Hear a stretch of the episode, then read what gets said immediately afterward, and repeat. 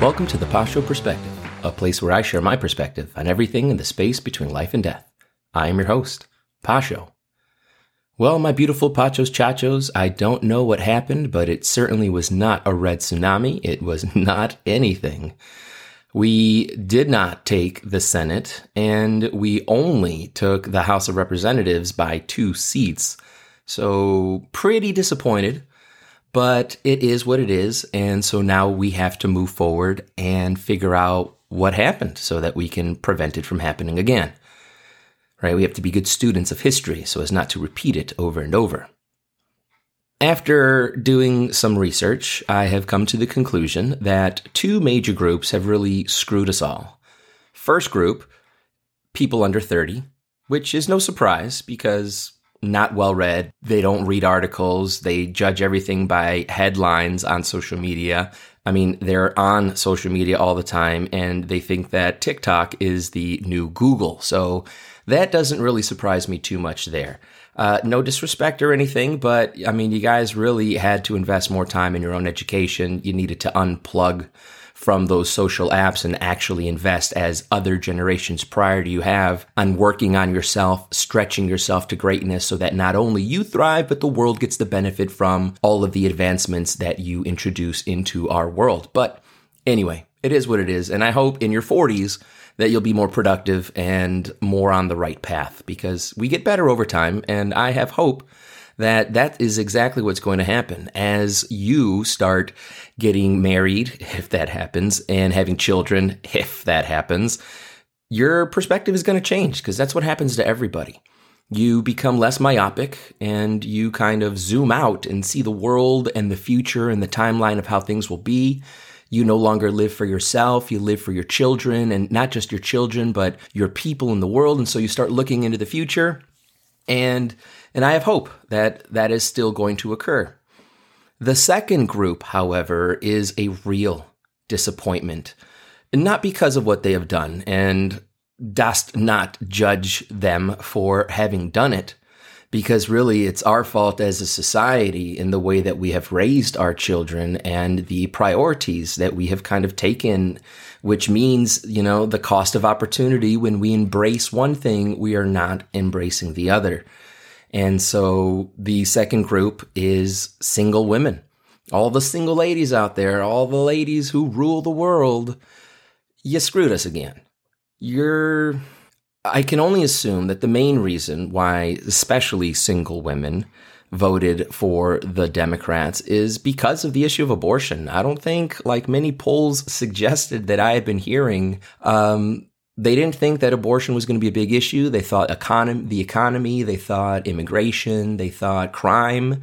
And I mean, they should have, because that is really what is the biggest concern and problem for our country. Not whether or not you can murder your own flesh and blood and kin, you know, screw grandma's dimple, right? Who cares if it gets passed on or not? I'm good enough to be the last one to have it. I mean, what an awesome mentality. So why would we expect anything else? But really, that is that was single women's priority i believe. I think abortion was such a threat even though it wasn't. Uh, again overruling uh, or overturning roe versus wade didn't stop abortion although it did minimize it a lot because states were able to use their state constitutional laws to uh, prevent them as according to their legislature and rep- as the legal process goes. And, and that's how it should be. But many were gaslit into believing that their rights to abortion were under threat. And I guess, you know, depending on what state you lived in, you were right. But why is that a number one priority? You know, our economy is tanking, inflation is rising, unemployment is no good. We still have vaccine mandates that are preventing people from being employed. We have an open border that has led over 3 million illegal immigrants, which again, my family were immigrants and they came to this country the same way, but I mean, it wasn't 3 million. And at least they knew who they were and where they are, where now, I mean, anyway, that's a crazy issue. I mean, it should be on the top of people's priorities. Crime is off the chain. I mean, New York, Philadelphia, I mean, Chicago's always been terrible, but it's even worse now. And then just pick a city in California, you know, where you won't get killed. I guess you'd have to say Carmel by the sea or something, but, you know, certainly not San Francisco, never Oakland, and not LA. I mean, it's, it's criminal what they are doing to our beautiful cities, but that's another story. And so I wanted to go back to to these single women and them voting on abortion. I mean, is this what we have taught our daughters? Have we made our children so entitled that their lives are more of a priority than the future of their family? You know, we have taught them to be so entitled that they will sacrifice the one thing that really brings true purpose and meaning. I mean, all the single moms out there, all the married moms out there, you can attest to this. And they all voted in a different way. You know, single men, married men, and married women voted approximately 54 to 46 in favor of the Republicans, uh, percentage wise. But single women voted for Democrats over Republicans 68 to 32, and that completely nullified the three other groups. And so that really was the problem. The messaging was about abortion, and the gaslighting from the liberal media and the Democrats worked. Why have our liberal girls gone away from this tradition? And again, I can only leave it up to society. I mean, it's it's the society that we're creating. It's the society that we're rearing them into. So I want to reflect, is this really the society that we want to be a part of? I mean, look at your daughters. Some of them want to be boys. Some of them, good Lord, I saw an article about a girl who took out her fallopian tubes and requested to the state that she be able to turn them into jewelry. She was 22. I mean, your brain isn't even fully functional yet and fully developed. I mean, that doesn't happen until you're 25 and you make a decision like that where you cut off any chance of your mother or father having a grandchild, what if you change your mind? I mean, you didn't tie them, you took them out, and then you turned them into stone. That's what we've taught them. We've taught them to like other girls, and, and that's why girls now watch porn because girls are beautiful. And girls are looking at him. That's why it's so addictive for boys. You don't think it's going to be addictive for girls who've been convinced that they should like girls? And maybe that's part of the reason. I don't know. I just came up with that thought right now. But we're not intimate. We don't trust each other. We no longer have the same dreams. We don't want to make compromises or negotiations to fit each other into our lives. We want the other person to just fit in naturally. And if they don't, then you know, I'm not even going to try. I'm just going to get a divorce or we're never going to get married. I'm going to move on to the next person. Swipe left or right. I mean, I, I, don't even know how that app works. I don't know which one's the good one or bad one. Or, I mean, I don't even know if there is good or bad in that. But anyway, we really have to start thinking about how we're raising our children. We have to take this seriously. And we need to really bring that idea, that, that importance that marriage used to have back into our society and our culture. I mean, I, I know we're so used to divorce. You know, it's now over 50%, I believe. But uh, that's a faltering society. How, how will we exist in the next hundred years if we all become homosexual or if we abort all of our children just, just so we can go on living like the characters in Aldous Huxley's Brave New World? Completely oblivious. Give me some soma, you know, give me some mescaline, give me some fentanyl, give me some pot, give me some heroin, give me some ecstasy. I can just numb myself when I don't want to think about how unhappy I am. And then I can, you know, be fake around my friends and stuff and on social media and give them all highlights and, you know, all this garbage that isn't really true, but it's a, a single picture of a moment that was capsulated where everybody was looking and smiling and it looks like my life is perfect, even though it really isn't. And we can just keep pretending, you know, that everything is great and we can ignore everybody committing suicide around us because life is so great, right? We have to change that. We need our kids to start valuing life. We need to start teaching them responsibility and that, you know, when you have sex, a baby is always the consequence when things work out. You know, when the sperm hits the egg, that's it. There's life. Because you really need to start considering then who you're having sex with because if you're not if you're not going to stay with them for the rest of their life or at least 18 years so you can give your children a good life with two parents in the house then you shouldn't have sex with that person. And we're not just pieces of meat to be used at some other person's expense or even our own. We're better than that. I mean honestly are you're going to tell me that if you had a choice of a day of pleasuring yourself or a day of getting something productive done? Like painting your house, writing a book, going on a date? You choose the first option? I mean, honestly, why even have another person? We could do everything ourselves. We need intimacy. We need vulnerability. We need to be afraid to lose the other person and not so quick to just let him go because there's so many to fill the position. I mean, that may be so, but I played the number games in my youth. And I'll tell you what, it did not work out in my benefit.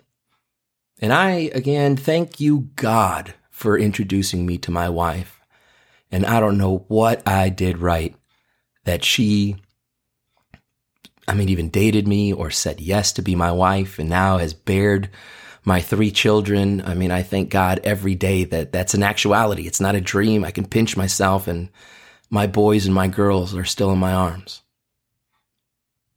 You know, family is the only reason we live. It's not for a job.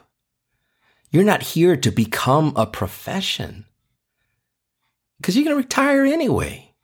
What if you're super successful and it's only 10 years, you know, and you sell the company? What are you going to do with the rest of your life? There is nothing that's going to bring you more satisfaction and more pleasure than bringing your children to the world. You want to be a kid again? That's how you become a kid again. You have kids and you live vicariously through them while maintaining your adult status. I was talking to a friend of mine here at my school today, and we were kind of talking about, you know, where, you know, I asked her, you're, you're in, into, uh, you know, psychology and stuff. What do you see happening?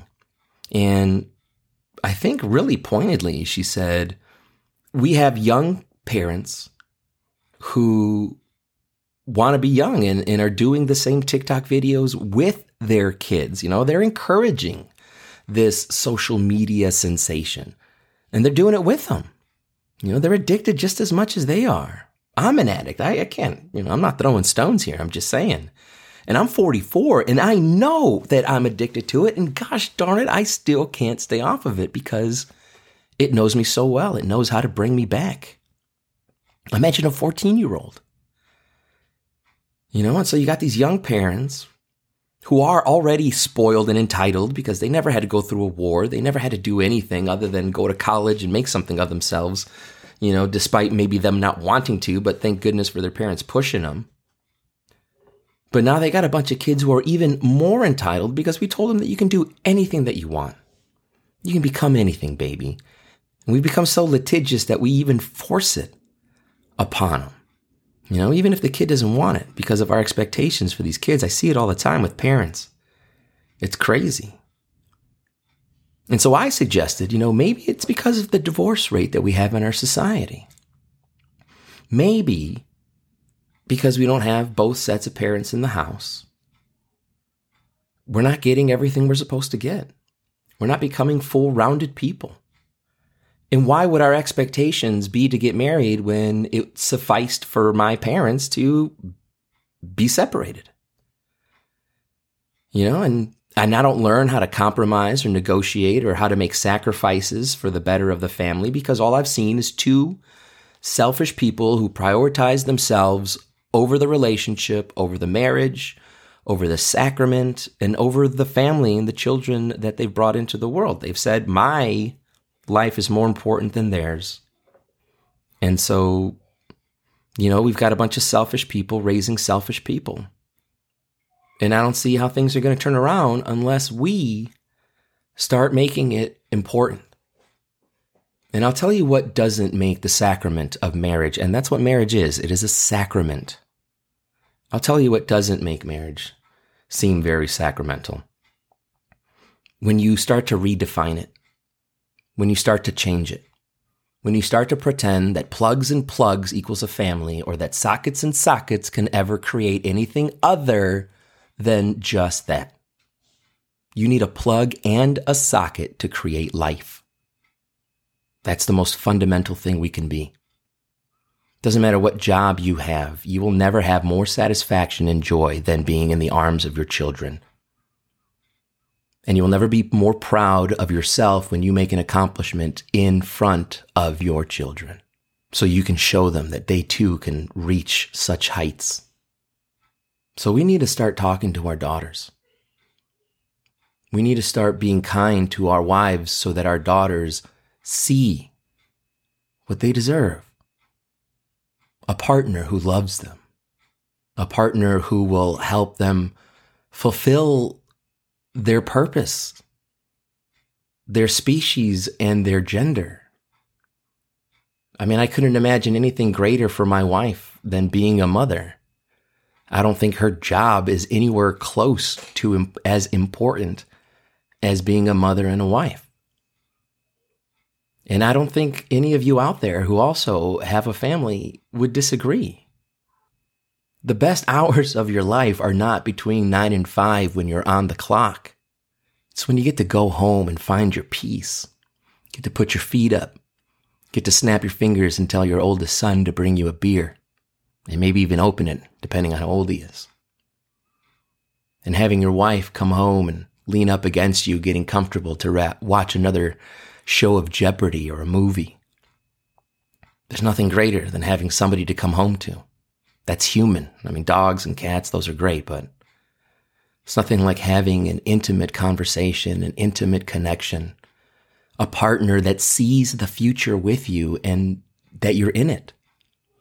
You know, I tell my students that, you know, having children is a journey in that relationship, but eventually it ends. They're not children anymore. They become adults. Like, I know I am my father's son, but I am a man in this world as he is a man in the eyes of everyone else in the world. And so they become 18 or, you know, 21 or, you know, when I moved out at an older age, 30 something, nobody uh, needs to make any comments. but anyway, we need that. We need guidance. We need role models. And we need purpose and meaning we are depriving ourselves with purpose and meaning and replacing it with profession and popularity and pornography. We got to start valuing our girls more. And I'm sorry, but this trans movement doesn't value our girls.